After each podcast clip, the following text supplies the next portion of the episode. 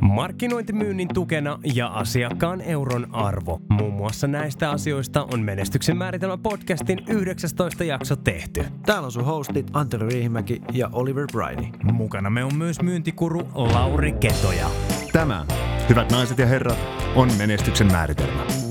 Miltä sinä haluaisit sen näyttävän?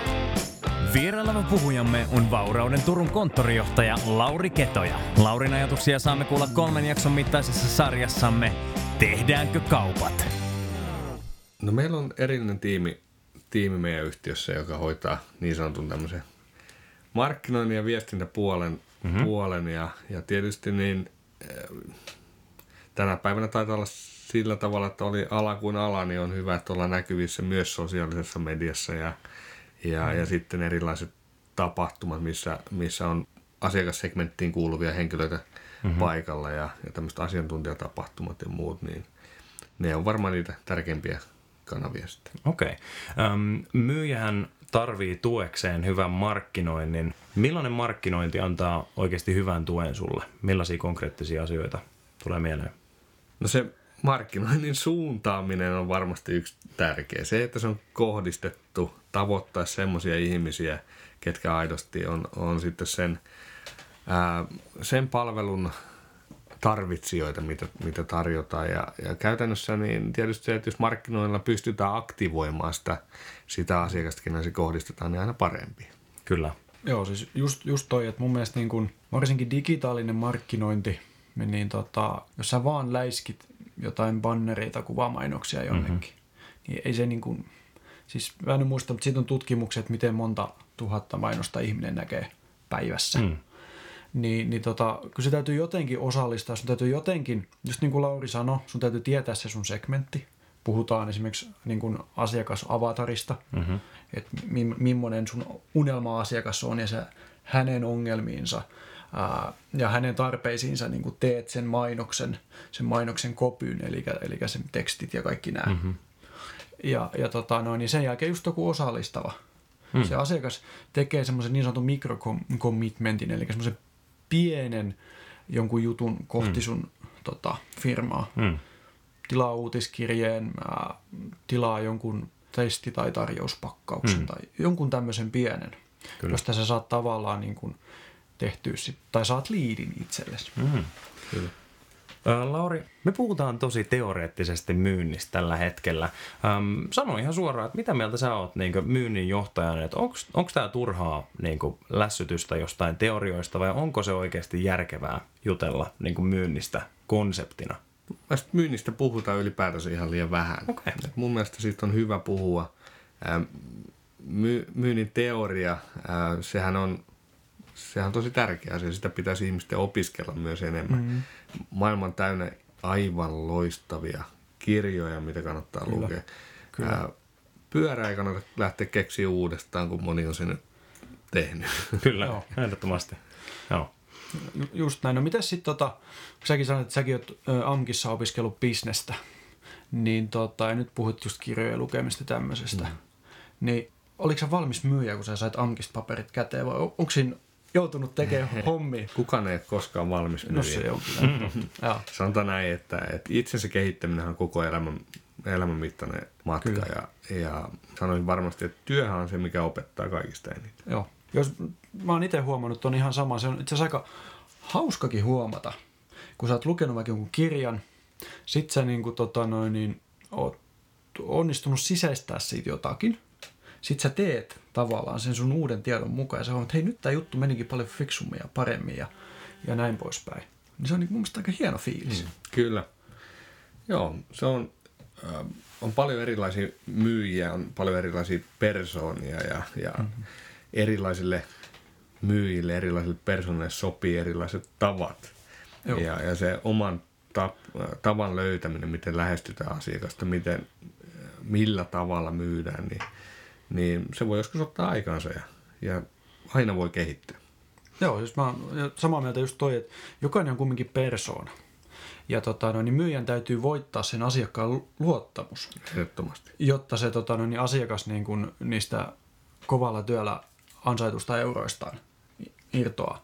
Ni, niin tota, jos sä vedät siinä jotain hirveät roolia, niin kyllä ihminen sen niin kuin haistaa. Ennemmin tai myöhemmin siinä, kun tapaatte ja näin, niin, niin on just samaa mieltä, että et ei niinkään se, että jos nyt jollekin tyypille, sanotaan joku Jenkkien supermyy, heten vaikka Grant Cardone, mm. niin tota, en mä niinku ihan siihen muottiin voisi mennä. Mm. Niin kuin varmaan kovin moni muukaan. Kyllä. Mutta tota, no, niin, niin, niin, niin sen oman persoonan kautta, se mikä on sulle luonnollista. Just näin. Joo. Um, tietysti myynnissä, äh, kun puhutaan asiakasluottamuksesta ja niin päin pois, niin on tosi tärkeää tietysti tulla, tulla siihen hintaan jossain kohtaa. Ähm, kommunikoitteko te suoraan myyntitilanteesta niin kuin hinnasta, mitä se kannattaa tehdä, äh, perusteletteko te hintaa erikseen vai? No hinta on tietysti ihan oleellinen asia, asia kun tehdään kauppaa, mutta ää, kyllä se tarkoitus ja, ja se lähtökohta on aina se, että myydään ne hyödyt. Ja mm. silloin kun hyödyt on riittävät, niin silloin se hinta on toissijainen asia. Mm. Kyllä, ju- just näin. Ja sitten jos niinku, sanotaan joku hintakilpailuja ja kaikkea tämmöistä, niin aina sä saat sitä hintaa sitten niinku maailman tappiasti laskea, jos sä siihen lähdet. Et kumminkin lopputulos on se, ja mun mielestä niin kun, mä niin kuin itse, itse haen niin kuin ihan suoraan sanottuna hyviä asiakkaita. Mm-hmm.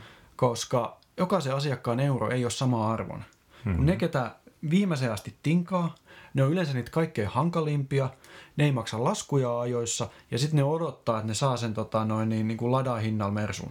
Siis mm, kyllä. Niin tälleen. Mm. Niin sä teet niin kuin, triplaa homman, saat vähemmän rahaa, hirveä stressi ja ketutuksen kaupan päällä. Mm. Niin ei se, ei se niinku kannata. Et, Kyllä. et ne asiakkaat, niinku, jotka tota, tavallaan niinku se hinta tietyssä mielessä on sitten ää, sivuseikka siinä mielessä, totta kai sen täytyy nyt jossain rajoissa olla, mutta et nekin ymmärtää sen, että mun täytyy elää, ja ne ymmärtää myös sen, että tota, kun ne maksaa vähän enemmän, niin ne saa myös parempaa palvelua. Mm-hmm. Joo. Et, et oikeasti niin kuin loppuasti tinkaamaan, niin kukaan ei voita. Mm. Ei se asiakas, eikä se myy. Se on just näin. Kaikki on kallista. Eikä ilmaisia louna- lounaita ole olemassa. Juuri näin. Ähm, joo, siis sehän on selkeä, että, että tietysti hinta puhuu myös sen, sen tota, tuotteen edustajan uskosta ää, siihen tuotteeseen. Ja se myös kielii sitä aivan suoraan ää, sille asiakkaalle. Eli jos me lähdetään, lähdetään palvelun tarjoajana tinkaamaan siitä omasta hinnasta, antamaan niitä alennuksia, niin se myös on tietynlainen viesti asiakkaalle. Mm. Eli asiakas siitä saa, sa- ehkä, ehkä tietoisesti tai epätietoisesti saa semmoisen kuvan, että okei, että tämä ei ehkä ole niin arvokas palvelu, ehkä mä en saakaan tästä niin paljon irti. Ja sitä on itse asiassa ihan tutkittu, että ihminen, joka laittaa, oli se sitten jostain, jostain fyysisestä tuo- tuotteesta isomman lantin pöytään, ää, maksaa siitä isomman hinnan, niin sitä myös arvostetaan enemmän. Sitä pidetään, pidetään paremmassa arvossa, joten se on tosi tärkeää. Ähm, me puhuttiin tuossa ennen äänityksiä tästä Dan Lockin esimerkistä. Ää, Dan Lockilla on ää, tota, business ideana se, että hän coachaa ihmisiä ja auttaa ihmisiä ää, nimenomaan hinnoittelussa. Ähm, Dan Lockista puhutaan siis korkean hinnan konsulttina ähm, ja tota, hänellä oli semmoinen keskustelu, äh, missä hän itse asiassa äänitti oman myyntitilanteensa ja, ja hän puhuu asiakkaalle ja kartoitti ensin tarpeen ja näin poispäin. Asiakas käytännössä äm, halusi nostaa marginaalia ja löytää tapa, että miten se tehdään, tehdään ää, tehokkaasti. Ja tota, Dan Lock pisti pöytään aika, aika äkkiä sitten tarvekartoituksen jälkeen, että, tota, että yleensä mä myyn semmoista kahden tunnin pakettia alkuun ja hinta olisi 10 tonni pienen, pienen tauon ja yskesyn jälkeen tämä asiakas meni aika lukkoon ja, ja tota, hän oli siis yrittäjä itse, ja tota, tämä hinta järkytti. Ja hän sitten siinä, siinä tota, sivussa heitti, että olisiko mahdollista saada jotain alennusta ja näin poispäin. Ja siihen Dan Locke naurahti heti, että sä haluat muuta konsultointia siihen, mitä sä voit nostaa ja perustella suomaa hintas. Sä pyydät multa alennusta. Mil, mikä fiilis sulla tulisi mun palvelusta, jos mä nyt antaisin sulle tämän alennuksen? Oh. Se oli mun mielestä hyvä pointti vaan siitä, tästä mistä puhuttiinkin, että, että hinta kieli tosi paljon, se kommunikoi tosi paljon siitä ää, tuotteen arvosta myöskin. Ja tuohon niin vielä liittyen, niin kun me suomalaiset useasti, kun me ostetaan palveluita tai, tai tuotteita tai, tai kun me myydään palveluita, osaamista, niin me usein vaan nähdään tavallaan vaikka se aika, mitä siihen jonkun jutun tekemiseen menee, eikä mm-hmm. sitä tietotaitoa siellä taustalla. Aivan. Eli mä kuullut joskus tämmöisen tarinan pianovirittäjästä, en nyt muista meneekö summat oikein, mutta kumminkin suurin piirtein jotenkin näin, että tota, no, niin kävi virittää pianon, pisti tonnin laskun, asiakas kysyi, että mitä ihmettä, sun meni puoli tuntia siihen, niin sitten tämä virittäjä pisti uuden laskun, missä oli erotellut, että tota, noin, niin 40 euroa, se käytännön fyysinen viritystyö, 960 euroa se taito siitä, että miten se viritetään, mm. niin että se soi oikein. Aivan. Eli pitää niin kuin myös sitä omaa osaamista, varsinkin silloin, kun sä myyt niin kuin tässä tapauksessa tavallaan omaa aikaas. Kun sä et voi sitä kumminkaan skaalata mm-hmm. loppua. Sitten niin kuin, tavallaan sulla on se tietty määrä tunteja päivässä ja, ja näin poispäin. Niin kyllä sun täytyy myös arvostaa itseäsi ja sun osaamista. Vaikka se joskus voi tuntua tosi hankalalta. Joo, ehdottomasti. Tosi hyvä pointti. Ähm, miten tota osaamista kasvatetaan? Lauri, sä oot myynninjohtaja. Minkä verran sä äh, niin rohkaiset sun tiimiä tai onko teillä jotain kollektiivisia strategioita siihen, miten te kehitytte äh, omassa tekemisessä? Kyllä se kehittyminen pitää olla viikoittaisella tasolla, eli Eli tietysti käydään niin myyntipalavereita läpi, mitä se on tehty oikein, mitä se on tehty väärin, minkälaisia asioita ää, tulisi kehittää, kehittää. ja sitten tietysti ihan, ihan jokainen lukee kirjallisuutta myyntiin liittyen. Ää, ihan treenataan keskenään face to face mm. ää, tapaamisia ää, monella eri tapaa. Okei. Okay. Eli te, teillä on säännöllisyys siinä hommassa, eli teillä on ihan viikoittaiset Kyllä palvelut. joo. Joo, okei, okay. siistiä. Tosi hienoa. Onko tämä jotain semmoista uutta, mitä sä oot ehkä tuonut ää, myynninjohtajana, vai on, onko se ollut sellainen juttu, mikä teillä on ollut yrityksessä aina? No sanotaan, että meidän yhtiössä on, on ollut oikeastaan aina tämmöinen kulttuuri, mutta ehkä sitä tai on pyrkinyt lisäämään, koska fakta on se, että mitä useammin sä toistat tiettyjä asioita, sitä paremmin sä hallitset ne. Ja, ja silloin kun on kyseessä, kyseessä tiimi, niin puhutaan siitä, siitä että, että siellä on paljon osaajia. Jokaisella on jotain tuotavaa, joka, jokainen ähm, on tietyssä osa-alueessa niin, niin parempi kuin muut. Ja silloin pystytään kasvattaa nostamaan toisia. Kyllä. Mä tota, tavallaan vielä nappaan kiinni tuosta itsensä kehittämisestä, koska mä uskon niin kuin vakaasti siihen, on myös omassa elämästä nähnyt, että sun täytyy ensin kasvaa niin kuin sisällä. Nyt menee syvälliseksi. Mutta siis tota, kumminkin, sun täytyy itse kasvaa, sun täytyy kehittää uh-huh. ittees, Jep. jotta sit se voi niin, kuin, niin sanotusti manifestoitua ulkopuolelle. Mm. Eli jotta saat niin kuin, vaikka nyt sit ylennyksen tai jotain, niin kyllä sun täytyy siinä, missä saat, sun täytyy tavallaan kasvaa kyllä. ulos siitä Jep. sun tämänhetkisestä roolista, sun mm. tämänhetkisestä tehtävästä. Jep, kyllä. Ja sitten tota, useasti niin kun, jos mennään vielä johtajuuteen, niin kaikkihan on varmaan kuullut, ainakin ehkä jotkut jopa joskus ollut mukaan tämmöisessä keskustelussa, kun tota noin, niin joku kaveri, sanotaan nyt vaikka ehkä niin kuin myyntipuolella muutenkin, jos on kova tyyppi, mm-hmm. vaikka myymään, niin sitten se nostetaan johtamaan ihmisiä. Mm-hmm. Mutta jos ei se kaveri ole minkäännäköistä niin kuin tehnyt semmoista itsensä kehittämistä myy, niin kuin johtajuuden saralla, mm-hmm. niin sit se on sit se, kun ne kaikki alaiset sanoo, että on täys kusipää. Ei, mutta siis tavallaan, koska sun taidot mm. vie sut silloin korkeammalle, kuin mitä sun niin kuin oikeasti taidot tavallaan on ja sun henkinen kasvu ja sun mm. kantti kestää. Kyllä, kyllä. Niin se on tärkeää vaan mun mielestä valmistautua. Ehdottomasti, joo. Um, jos puhutaan myynnin vaiheista, niin millaisia erilaisia vaiheita siinä, millainen kaari on, on tota, myynti alusta loppuun? No, miten mä itsestä teen, niin mä koitan, tai tällä hetkellä hankin liidejä, siis ihan Facebook-mainonnalla ja siinä on tietty semmoinen mm-hmm. juttu, miten se sitten menee, kun saadaan ensin asiakas klikkaamaan ja, ja, ja näin poispäin. Mm-hmm. Ja mulla on siinä niin kuin useita tavalla niin sanottu touchpointteja. Kyllä. Eli mulla on esimerkiksi sähköposti, se on valmis semmoinen sähköposti, uh, niin kuin flow, Eli kun asiakas tulee mulle, se syöttää tiedot, hän saa siitä ensin jotain ilmaiseksi, mm-hmm. hän saa vielä lisää tietoa ilmaiseksi mm-hmm. muuta. Ihan luodaan niin kuin luottamusta, äh, annetaan ensin arvoa. Kyllä. Ja sitten lopuksi vasta mulla tulee niin kuin tällä hetkellä semmoinen sähköposti kysyä, että hei, haluatko konsultointipuhelu, että tosta klik klik, niin sä saat sen varattua ja se tulee mun kalenteriin. Kyllä. Joo. Ja esimerkiksi näin. Tosi hieno pointti tuosta arvon luomisesta, eli se on hienoa, että sä, sä loit arvoa tai haluat luoda arvoa asiakkaalle ennen kuin edes raha, rahasta on ollut kyse. Joo, ja sitten tässä niinku tullaan, uh, nyt en muista kirjan nimeä ulkoa, mutta oli tämmöinen jenkki-professori, kun rupesi ihmettelemään, että hei, että, tota, että mikä juttu siinä on? Kun kaksi täysin vierasta, toisilleen vierasta ihmistä tapaa, ja sitten siinä tapahtuu jotain juttui, ja loppupeleissä niillä on yhteisiä lapsia asuntolaina. Aivan. Et, niin kuin mitä, mitä tässä tapahtuu? Kyllä. Ja, ja tota noin, niin siinä on, en nyt muista nyt kaikki steppejä ulkoa, mutta kumminkin äh, se pointti, mikä nyt haluan tuoda on se, että moni firma, kun ne markkinoi, niin ne kosii ensitreffeillä. Mm, Eli, eli tota noin, niin, kuinka moni, jos joku vaan tulee tos sulle vastaan tuolla jossain ää, ja täysin tuntematon ihminen ja mm-hmm. rupeaa kosimaan, niin, niin tota, mm. kuinka moni on silleen, että mitä ihmettä? Jep, kyllä. Hä, hä, häivys silmistäni outo. Niin, kyllä, Niin, kyllä, kyllä. Joo. niin tässä on niinku tavallaan se sama, että ensin luodaan sitä, opitaan vähän tuntea toisiamme tietyssä mielessä. Jep. Ja, ja sitten Hmm. bam, the big question, suuri kysymys. Kyllä. joo. Tuletko asiakkaaksi? Jep.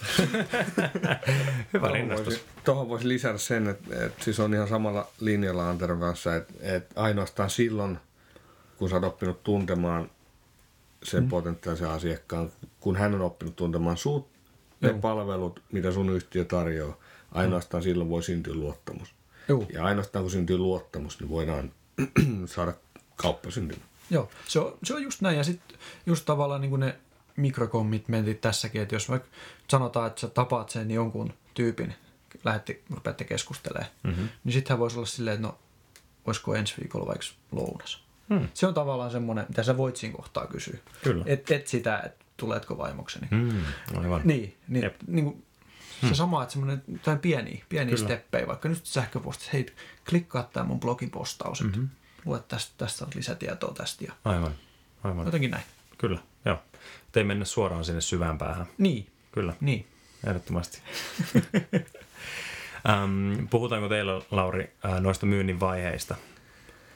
Joo, kyllä palaverissa tietysti aina, aina pitää rakenne olla, olla mm-hmm. ja, ja no oikeastaan siitä tarkempaa siihen, siihen menemättä, niin, niin on tietysti nämä, mistä Anterokin jo puhuisi ja tässä puhuttiin, eli se, että tutustutaan, tutustutaan aluksi toisiinsa ja, ja sitten kartoitetaan se tilanne, että mikä on se asiakkaan lähtötilanne, millainen hän haluaisi, että se tilanne olisi ja miten me ehkä pystytään auttamaan siinä. Mm-hmm. Ja, ja sitten mikä on todella tärkeää on tietysti se, että kysytään sitä kauppaa myös. Joo, kyllä. Se jää monesti kysymättä ja, ja varsinkin se, että okei, vaikka harvemmin sitä ensimmäisellä tapaamisella kositaan, niin kuin mm-hmm. sanoit, Joo. niin, niin kuitenkin se, että se, se prosessi etenee, eli tehdään mm-hmm. jotain päätöksiä, että miten tästä edetään ja, ja, ja sitten se, että, että kuitenkin ää, tilastollisestihan taitaa olla niin, että myyjistä noin 40 prosenttia